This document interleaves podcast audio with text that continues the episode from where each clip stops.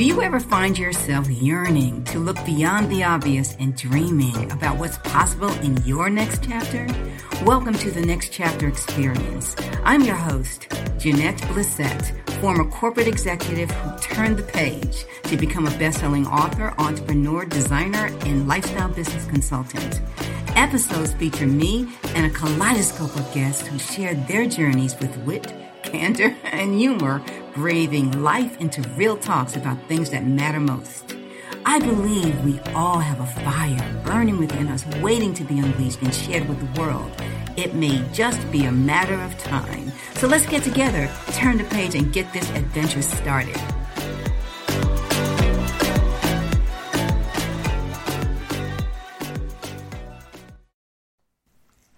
Welcome to the Next Chapter Experience podcast.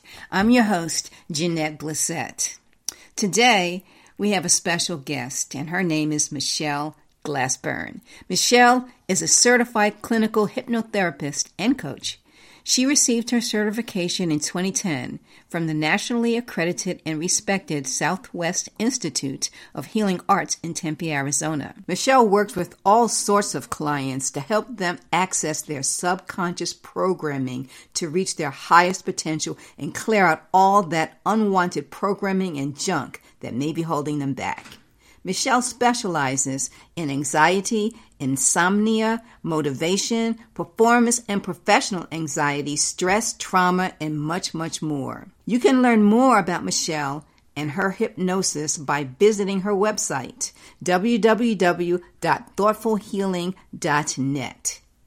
Machelle, welcome to today's episode. Thank you, Janette. Thank you for having me. As I talk with individuals that I come across in the day to day and uncover some of the angst that they have, I always think to myself, are they doing the work? Right. But tell us a little bit more about your background and how you enter into your next chapter as it relates to the work that you do. Well, uh, I came by it by surprise, as often happens. It wasn't anything that was ever in my life plan. I had been married for for a very long time to an airline pilot, had a pretty nice standard of living. And then I found out he was having an affair. And I had always been a stay at home mom. My older son had had a congenital heart defect that just kind of prevented me from being a working mom. So my then husband was my sole source of financial support. So it was pretty terrifying. It was pretty traumatic. And I had kind of dipped my toe back into the acting pool because that was really my true passion. I always intended to go to Hollywood and be rich and famous. And uh, somehow I took that left turn to Vegas and ended up married with children. So a fellow actor friend of mine is like, I really think you should go take these hypnotherapy courses from this school. It's right down the street from you. He's like, I really think it'll help you get through what you're going through and give you some clarity and, and some healing. And I'm like, okay, because at that point, for me, the trauma was so severe that if somebody said, look, you need to, you know, get naked, paint yourself green, and run down the street with your hair on fire and you'll feel better, I'd have done it. so the hypnotherapy thing sounded so much better. And it was fascinating when I got there. I had no idea. I had always been interested in holistic healing, particularly with my my older son. And my younger son had migraine headaches. So I had done a lot of that, but I hadn't really looked into the subconscious mind. I mean, I'd taken some psychology courses. And so, you know, I knew the id and super id and all that kind of thing. But I hadn't really learned what our subconscious does. And so when I started to take these courses, again, for my own personal use, I was amazed at what I was learning about our subconscious mind. And back then, this was in 2010, the research was saying that our subconscious was in charge of roughly 80 to 85% of our total mind. Well, now the latest research is saying that our subconscious actually controls 97%, that our wow. conscious thoughts are only, right, 3% of our total mind. So the subconscious stores everything. It's got all of your thoughts, your feelings, your beliefs, your experiences, and the programs you create around that. And so if you really want to get to the root of a problem and really make profound changes as quickly and easily as possible, you want to do it with your subconscious mind because that's where your power is.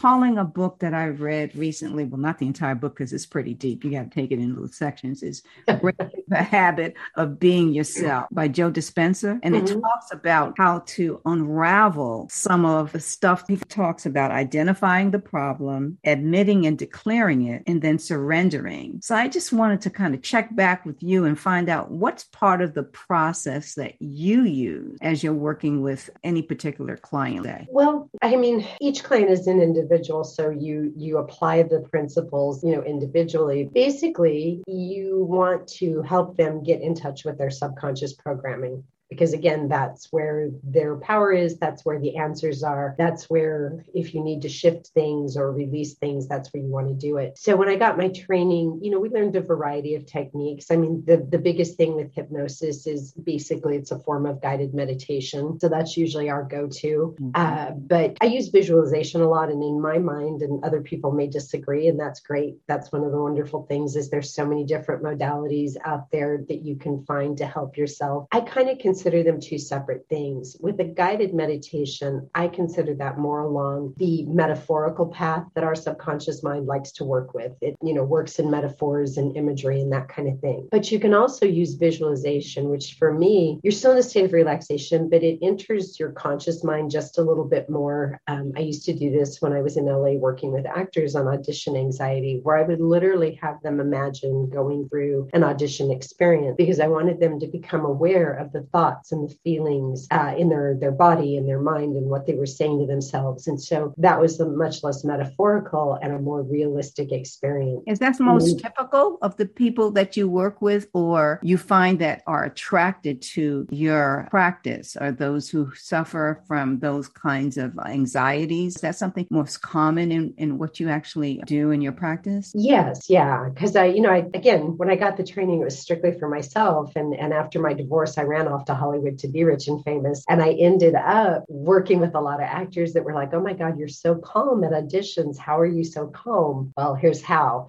And so they would be like, can you help me? So I kind of ended up being guided to that path of helping people with professional anxieties. And it, it's kind of morphed. My uh, ex husband, as I mentioned, is an airline pilot. Well, when he was going through pilot training in the Air Force, he failed his first check ride. Didn't do anything really terrible, but he failed it nonetheless. So that created a program for him. And from that moment on, anytime he had to do a check ride, it would cause him severe stress and anxiety. And stress, they now know, is the number one cause of illness. It lowers your immune system. So from that moment on, anytime he had to have a check ride, he was always sick every time he had to do it because of the stress. There was a program that had been created that needed to be addressed. And I find that with a lot of professional people that have to show proficiency. So, like law enforcement, they have to go to the shooting range, uh, real estate people that have to pass a real estate test or insurance. There is a lot of professional anxiety that comes out there that's basically a performance anxiety because you have to do something in front of somebody and prove that you're proficient. Mm-hmm. So, I did kind of end up working with a lot of those people. But then it was kind of funny. I also had my woo woo group that I did just for my own personal thing, meditations and that kind of thing. And so I ended up working with a separate group more in the long the lines of, you know, opening up to your own inner intuition, you mm. know, being able to trust your own inner guidance, um, that type of thing. So I, I kind of had these two separate things. So of course the woo woo group, they were more into the flowery imaging, that kind of thing. And the other ones were more along you know, what I called the visualization, where it,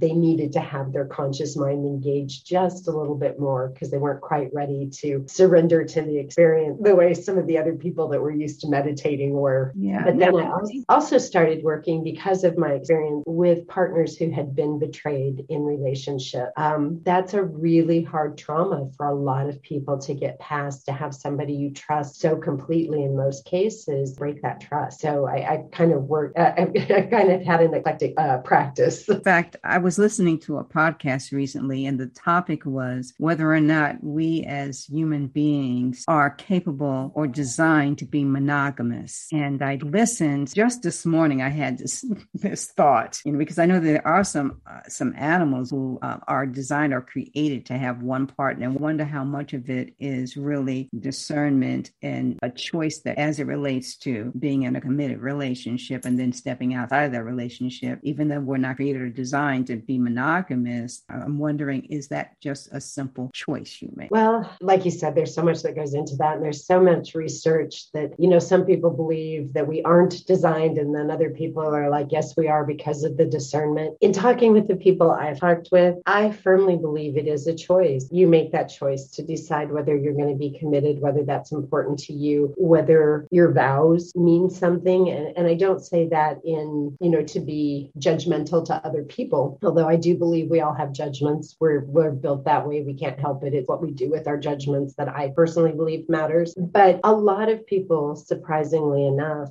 my ex husband included, they make a very definite plan to step outside of their marriage or their relationship. They make a plan and they execute it. So I think it, it's the same way. You make that plan to stay within your marriage, and it's not going to be all, or your relationship, you know, whether you're married or not, going to be smooth sailing. But it's up to you to decide what's important to you and then to act accordingly and using the tools that's out there. There's particularly now more than ever, there's so many tools that you can use to get through the hard times, to uh, grow with one another, to you know shift your perceptions and learn to do something differently. But that's just my own personal opinion based on my personal experience and the people that I've worked with. Mm-hmm. So, with the people that you work with who experience the trauma, and we'll just going to stick here for a second, then I would like to go to the performance anxiety because I, I talk to a lot of people who are in that space as well. But as it relates to relationships, trauma that visuals are, are faced with or have experienced in relationship, what are some of the things or just the process that you use to get them unstuck from that so they can open themselves up to either forgiveness or I'll just say it, moving on? Right. And, and I always tell them that I'm like, there's a big, wide range of forgiveness. I mean, at its very core, forgiveness is just simply not allowing that person's actions to affect you anymore. It doesn't mean you have to like that person, doesn't mean you have to have anything to do with that person anymore. You know, you can certainly set the boundaries. And as I say, I'm a big fan of, you know, what the, the Russians used to say about the czar, you know, may God bless him and keep him far, far from me. That is my personal thing with my ex husband. But forgiveness can also be, you know, allowing a relationship again. Again, it's a personal thing. But what I have found, um, again, for me personally and with the people I've worked with, I think the biggest thing that betrayal does that has the most impact on us is it totally and completely destroys our self esteem. And without that self esteem, we don't have any personal power and we can't feel good about ourselves. And so that's really the first step I work on is helping people who've been betrayed and are, are stuck in that, that trough of feeling terrible about themselves is to regain their self esteem, regain their sense of personal power, because from that place, then you can make good choices and decisions for yourself. And so when somebody comes to me with betrayal, I don't automatically say, oh my God, you've got to end that relationship. I tried to save my marriage. Wasn't the smartest choice, I'll be honest, but I'd been married for a really long time and I valued my family. I'm not one of those advocates that, you know, if somebody cheats, they're a horrible person. There's a variety of reasons for what we do. And I'm always one that says, you know, we make mistakes, what we do with those mistakes that matter. But that's what I've found is that you've really got to get yourself back up and into a place where you can feel good about yourself because then you can make choices. You can decide whether this is a relationship worth saving for you whether this is a relationship you need to walk away from. And if you're going to walk away, how can you do it with the most kindness and compassion possible so that you both end up not having to carry such heavy baggage as you move forward? So that's that's really the first step I try to do with somebody who's dealing with with betrayal or trauma of, you know, an, a relationship is you've got to get your feet back under you before you can move forward in any significant way. Otherwise, you're just moving forward from fear and desperation. And I can tell you from my own personal experience, you do not make good choices that way. It seems to be a pairing. People who are naturally givers and healers and caretakers tend to attract the narcissists. They're attracted to that because those people are easy to control. And narcissists are very charming. Um, I would classify my ex husband as a narcissist and very charming. And they are are hard to get away from uh, unless they do something where you're just like, yeah, you are dead to me, which is what I have done. So, as we shift the conversation a little bit to those who have that performance anxiety or those roadblocks that get in the way of them having either breakthroughs or what, what uh, another person calls a break in to themselves. Right. You know, tell us a little bit more about some of the, the, the cases that you've worked with where there has been success and also talk about the process in terms of length of time that you work with individuals. You know, the length of time, a lot of people want to know that the recent research on, on hypnotherapy is that six sessions of hypnotherapy therapy can be as beneficial as a year or more of talk therapy, just depending on how ready and willing you are to accept the suggestions that are being offered to you during the hypnosis. Wow. But I have had one client, I had a, a client when I was, like I said, in LA and I was working with actors. He uh, is an actor from Chicago and he would come into LA once a month for auditions and things. And I was running a, a session, you know, a package session there and he, he bought a two session package. And so we went to do our first thing and I said, okay, tell me what, you know, you're needing. I mean, I know this is about audition anxiety, but we can work with whatever whatever you know you really your problem is. So he said to me and i had to laugh. I told him i said oh my gosh i've got to take off my hypnotherapist hat for a minute put on my fellow actor hat because this is funny he wanted to work in film and television but the camera freaked him out. Every time the red light went on the camera that said it was recording it freaked him out.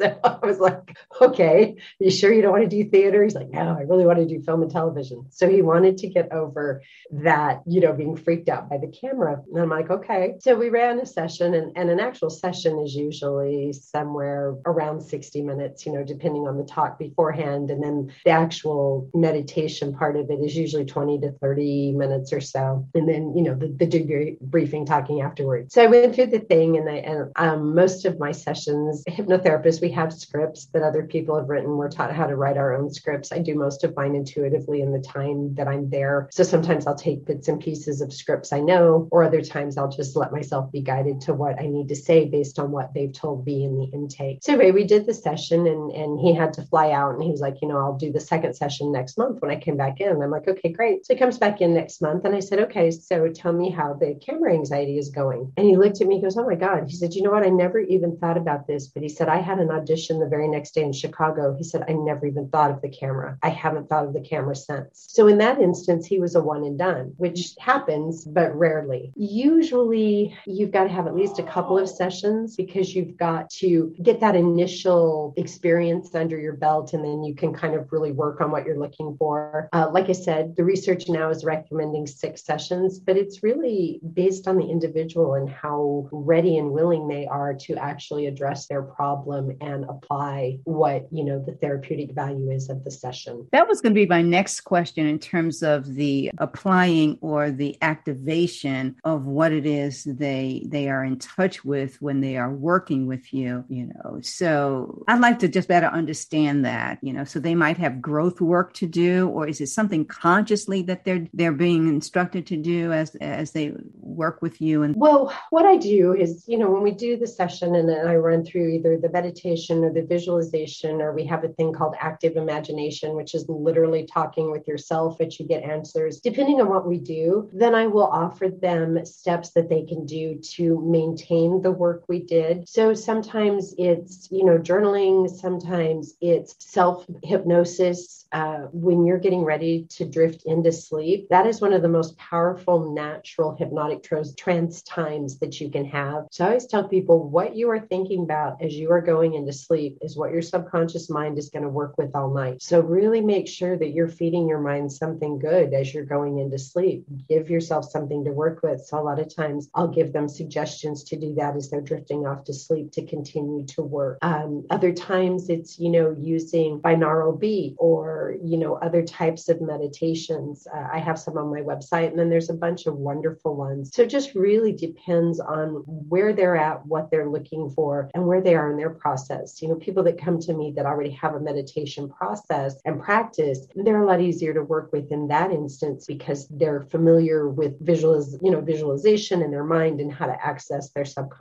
if somebody comes to me and they're like i have no idea then again it's baby steps so it's like okay you know again as you're drifting drifting off into sleep. Here's what I want you to focus on. Let's see. And, and usually I tell people once you've offered, because that's what I really do as a hypnotherapist, I am offering your subconscious mind suggestions. And it's really up to your subconscious mind to decide to take the suggestion or not, which is why, you know, with weight loss, they used to do aversion therapy and they found out it didn't work. You know, if you came in and say you had a cookie addiction, they would put you into trance and they would tell you, oh, cookies taste like dirt and you don't like cookies and blah, blah, blah. Well, your subconscious is there to protect you. And so it'll never take a suggestion that you know is not true. Mm. And so, you know, depending on how suggestible you are, you might take that suggestion for a day or a week or maybe even a month. But eventually your subconscious is going to go like, mm, no, cookies are good. They taste good and I like them. So what we found is you can't use that technique because it doesn't work with the subconscious mind. So what you have to do is, you know, if somebody comes to you and they're like, I really want to eat less cookies and I want to eat better, you have to find out for them, okay, you enjoy cookies. They're tasty. I get it. What else do you enjoy eating that could be healthy? You know, do you enjoy fruit or do you enjoy this? You find something else and then you offer them a substitution. So rather than than getting that positive uh, feedback from their cookie, if they enjoy, say, strawberries or melons or whatever the healthier choice is, you offer them that suggestion that that's what they're going to go for first. That you know, rather than the cookie, they're going to enjoy the melon, and that works much better because you're still giving them something they enjoy, and they're more likely to take that suggestion. So that that's what I tell people. I'm like, you actually are driving the bus, and I'm just navigating through and offering you the suggestions that I believe, based on my training and what we've talked about are going to be of the most benefit for you. But it's up to you to decide whether you're going to take those suggestions or not and what you're going to do with them. Mm-hmm. That's interesting because I actually have that conversation with myself consciously. yep. Yeah. In, in, the real where I'm thinking, hmm, should it be this or should it be that? And then mm-hmm. I say, say to myself, you know how much you love pomegranates, especially during this time of year, pomegranate or chocolate? or chocolate. so I, I negotiate with myself on that. But at least you're aware of it and you yeah. know that you've got that ability. So that's half the battle right there. Absolutely. Now you mentioned something that piqued my interest. Um, as you drift off to sleep, okay, mm-hmm. a lot of people are suffering from a lack of sleep, be it insomnia where they can't fall asleep or they can't stay asleep, one or the other. So right. I find that in talking to a lot of people that they complain that they don't get enough sleep or they can't fall asleep or they get up too early. So what, you know, how do you work with those type of people? Oh, Well, when I'm working with insomnia, I usually will, uh, you know, find out what it is. I mean, sometimes there are physiological causes. So I'm like, you know, okay, have you had a physical, you know, do you know this is a mind issue or a body issue or a combination thereof? And we're so stressed out and we have so much that we really don't know how to move from that fight or flight response that we're in most of the day to that, you know, uh, rest and digest phase, which is when you start to relax and and, you start to go into the thing. So, a lot of times I will work with them using a guided meditation to help them start the relaxation process. So, you know, as you're getting ready for bed, you can't just go like if you're working on your computer and you're doing emails and you're doing this and doing this and you're like oh my god i got to go to bed. And so you go in and you brush your teeth and you get in bed. Your mind is not going to settle down. Just not. I mean that's not how we're built. So you've got to have some sort of practice that suggests to your mind okay it's time to shut down. It's time to relax. There's a lot of really wonderful wonderful breathing technique. Um, there's one they call it the numbered breath and you'll see it in different things. It really doesn't matter what numbers you use. The idea is is that by counting your breath, you're engaging your conscious mind in with your subconscious, and that allows you to relax. So the way I do it is I inhale for four, I hold for a count of four, I exhale for a count of seven. And I do that until I start to feel myself relax. So when I first started working on that numbered breath, I had to do that breath several times before I started to feel any kind of relaxation from it. But it's just like muscle memory. So the more you do it, the easier it becomes. And so now, even just talking about the, the numbered breath and being like, oh yeah, I inhale for four, it starts to bring that that sense of relaxation to me because I'm used to doing it. Other people do a four seven seven or seven four seven. So like I said, the number really doesn't matter. It's just engaging your body and your mind together. That's a great way to start relaxing. Then the other thing is is that if you have a bedtime routine where you're like, okay, I'm going to stop. I'm going to dim the lights. I'm going to get away from the blue light, which, you know, makes it hard for us to head into the circadian rhythms. I'm going to have a cup of chamomile tea or I'm going to have it this. So, a lot of times, that's what I tell people. You really need to have a bedtime ritual that tells your brain it's time to stop, it's time to calm down, it's time to relax, it's time to get ready to sleep. And then I will do, you know, meditations with them where it, it sets that um, suggestion into their mind that once you get into your bed, you find your body relaxing, you find your mind quieting, you know, whatever it is that they need specifically that help them shift that process into a time to relax and be able to sleep. Well, there's a lot being written about what can help or will help people to have the type of environment or create the environment in their home or in their bedroom that's conducive to, to deep sleep or restful sleep, right. you know, lowering the temperature in the room, mm-hmm. completely blacking everything out, wearing a sleep mask. The other thing is the, the weighted blankets with I, I cannot do the weighted blankets. It's just no, I can't either. I, I need to move. But again, you know, everybody's out what speaks to them. So yes, research has shown that we definitely sleep better in a cool room. We definitely sleep better in dark. You know, I tell people again, don't fall asleep to the TV. Just don't. Just don't, don't, don't, don't. Um, my progressive induction for my hypnotherapy clients, I'm like, do this. And and basically what I have them do, depending, I have a couple of different ones and a lot of people will tell you, oh, relax from your feet up. And I'm like, no, because you're bringing up, you're taking your consciousness up. Start from your head down. You want everything to go down. You're giving that suggestion of going down because you want to go down into sleep. You want to go down into relaxation. Um, so you know it's very simple. You just start by by breathing you know taking in the nice deep relaxing breaths. Bring your awareness to the muscles of your head and your neck. Notice if there's any tension or tightness and if there is as you you know release the breath you release that tension you allow those muscles to soften and relax. And if you take the time to do that now people are like oh it doesn't work because they think they're going to be relaxed immediately. And i'm like no you got to go with the top of your head and in your forehead and your face and your neck. Usually, by the time you get down to your chest, with my clients, when I watch them in my chair, I can see their face is visibly relaxed, their breathing has deepened. But I'm like, sometimes you have to do that a couple of times, depending on how agitated you are, to bring your body back into that, you know, state of awareness of relaxation. But there's so many tools that are out there. But, you know, the sad thing is now with the instant gratification, people want it immediately and they're not willing to give it a little bit bit of time. And again, like I said, it's it's muscle memory. So the first time you do it, you only may get a small level of relaxation. But the more you do it, the deeper it gets and the easier it gets until you've got a tool that can help you relax. It's interesting when you mentioned going down, down. I remember the first experience I had with or hypnosis. Mm-hmm. And um, it was to get over a fear of being in tight quarters, tight spaces. Yeah.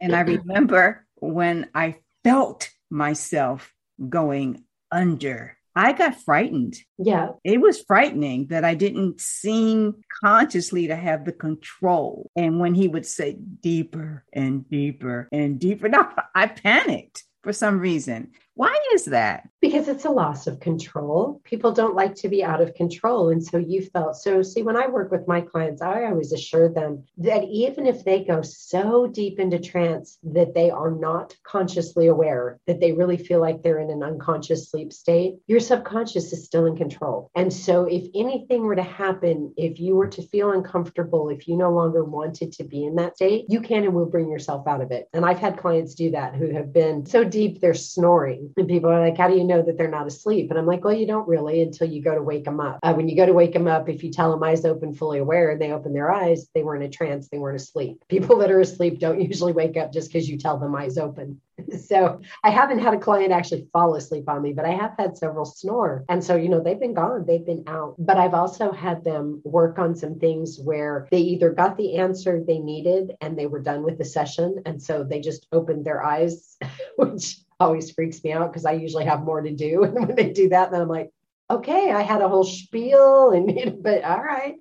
Or if they're uncomfortable, they will bring themselves back out because they're not ready and willing to do that. Mm-hmm. So I mm-hmm. always make sure that I really let my clients know you are in control. Doesn't matter how deep into trance you go, doesn't matter whether consciously you become unaware you are still in control. And then part of mine, this is just for me because I've worked with some people like you where they had a, a bad experience at first and they're not comfortable or they're they're leery about losing control. I always have them start before we do any kind of work to imagine themselves in a safe space. And from within this space to know that they are safe, they're in control, and you know, it's okay to allow themselves to let go and do the work so that they're not. But that's really what it is. And that's why I tell people, I'm like, you know, the first time you come and work with somebody, particularly if you don't really know them, you're not going to go very deep into trance because you're not going to be comfortable enough to allow that control to let go. So I'm like, your first experience is really just to lay some groundwork and build some rapport so that you can feel safe enough to really do the work the next time. Mm-hmm. Again, we create these subconscious programs and they come from a variety of things, but generally they come from an experience we've had. So, somewhere, somehow, you know, you've created a program where to allow yourself to drift into that space isn't safe for you. And I don't know why. And that's the neat thing I tell people about hypnosis. I'm like, here's the thing you can have an issue. I had a woman who had a trauma when she was 12 She's tried several times to regress back to that trauma, and her subconscious mind will not let her do it. So she came to me for help, but she was terrified. And I'm like, here's the thing you don't need to know what happened. What you know is that before whatever happened happened, you were this way. And after you were this way.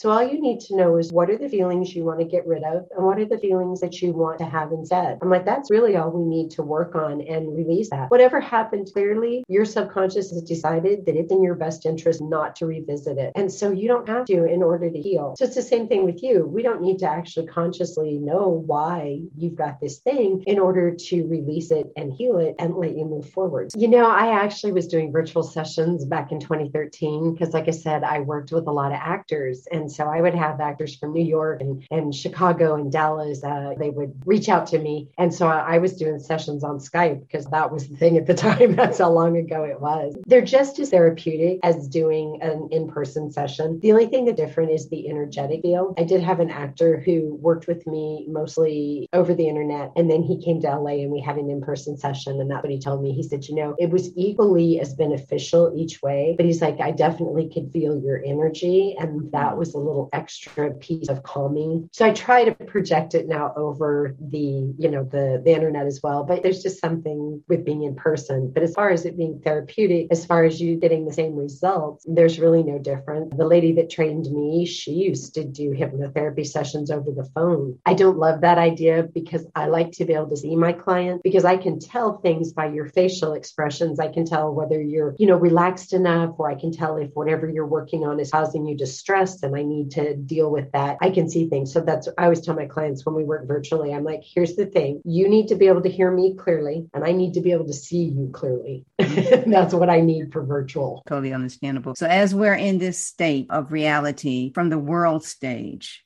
Okay, everyone's kind of in this fishbowl together, and we've got a lot of a lot of fear and a lot of anxiety about a lot of things. So we have not only adults, but now we have the children who are filled yeah. with anxiety as well. What is the age range of your clients, or what's something that you have put into place in terms of who you work with and, and things of that nature? Well, just because of the things I work with, I normally work with adults, but I've worked with a few children, and and I did actually have one little boy. I think he was probably probably uh, six or so. And he was very timid and afraid to try new things. And so his mom had had hypnosis done for her when she was a child and really thought it would be beneficial. So you can work with children pretty much really any age range as long as they can listen and focus to you. Mm-hmm. Um, you know, because you need to have them use their imagination. But one of the uh, best techniques I found, and I share this with parents, yes, I would love you to call me because I am a business and, and paying my bills is fabulous but here are things that you can do to help your own children. You encourage them to use their imagination because that's really what we're doing with hypnotherapy. So I encouraged this mom, the little boy and I did some sessions, but I said, I encourage you to have him tell you a story. And mm-hmm. in that story, he's his own hero. And so, as his own hero, he overcomes this. And as he tells you this story and he makes it up, he's actually going to be processing that through his subconscious. So, that's one of the best things that parents can do with kids now that are afraid, that have been given such a dose of fear, right or wrong, over current events and things that are going on, is encourage your children to make up stories where they're the heroes of their own life and how are they the and what do they do and how does that feel? That's what I always tell people. The subconscious works with feelings. And so you really want to connect to that feeling. So as you're having your kid connect with being brave and overcoming things, really have them explain to you how that feels to be the hero of their own story, to be brave, to feel, you know, confident or whatever it is that they they they're working on. And that's one of the best things you can do for kids right now. Mm-hmm. That sounds good. And in fact, I think that advice is great for adults as well. It is true. We're just not as good as making up stories, I found. you Yeah, not the not the hero stories. I mean, a lot of other stories. You know, the "woe is me" story is pity me story, and all the rest yeah, of that stuff. You're right. We are very good at that story. I, I stand corrected. You're um, absolutely right it is definitely time to change the narrative around the victim mentality. Yes, yes, yes. That's a big thing around people that have been betrayed as well as, you know, it does tend to to put you into that victim story. And that's another thing you want to do is, you know, like you said, shift that story from being a victim to to being a I hate to say even survivor, because you don't want to be just a survivor. You want to be somebody who thrives. So you really do have to shift your story and, and words are powerful. What we tell ourselves is powerful Mm-hmm. Absolutely. You know, one of the, the, my mantras is that mindset is everything. So the things that you tell yourself set you up for success or maybe sometimes failure. Well, absolutely. I mean, um, you know, the quote that's attributed to Henry Ford, you know, whether you think you can or you think you can't, you're right. That's true. Absolutely. Well, I really, really have enjoyed our conversation today. I think it was something that um, I was looking forward to since we met. Mm-hmm. So I appreciate you agreeing to be a guest on the Next Chapter Experience podcast. And, you know, the thing is, we get a chance to uh, write our own story. And whatever is in the next chapter for most people is what they envision. In fact, yesterday I was talking with a young lady who's an attorney and is she has made a decision to leave the company that she's with with currently because she's stressed out and she's yeah. not enjoying the experience. And um, we were in a group, it was about four of us talking. And one of the ladies in the group made a comment that went something like, Well, whatever you do, as soon as you finish this job assignment, jump into another one. And that was really counter to what I was thinking. I was thinking, breathe, have an opportunity for, for yourself to breathe. And then you can start making the decisions about what you want to do next. Yes. And I think, and I see this in relationships relationships all the time. People are so afraid of taking some time and getting to know themselves that they do jump right into things. And oftentimes it's not in their best interest. So, you know, a new relationship, another job, you do want to give yourself some time to step back and assess and learn the lessons that you need to learn from that experience so that you don't have to recreate that experience to learn those lessons again. Exactly, exactly. So, you know, we, we didn't beg to differ, it was just a different perspective. And for that other individual, for her being unemployed for more than four months caused a lot of anxiety yes. for her. And the other young, young woman that we were talking with, her situation is completely different. She didn't have that anxiety. So I'm like, don't transpose your anxiety on her because she's not even in that space. She's going to enjoy the heck out of the time that she has uh,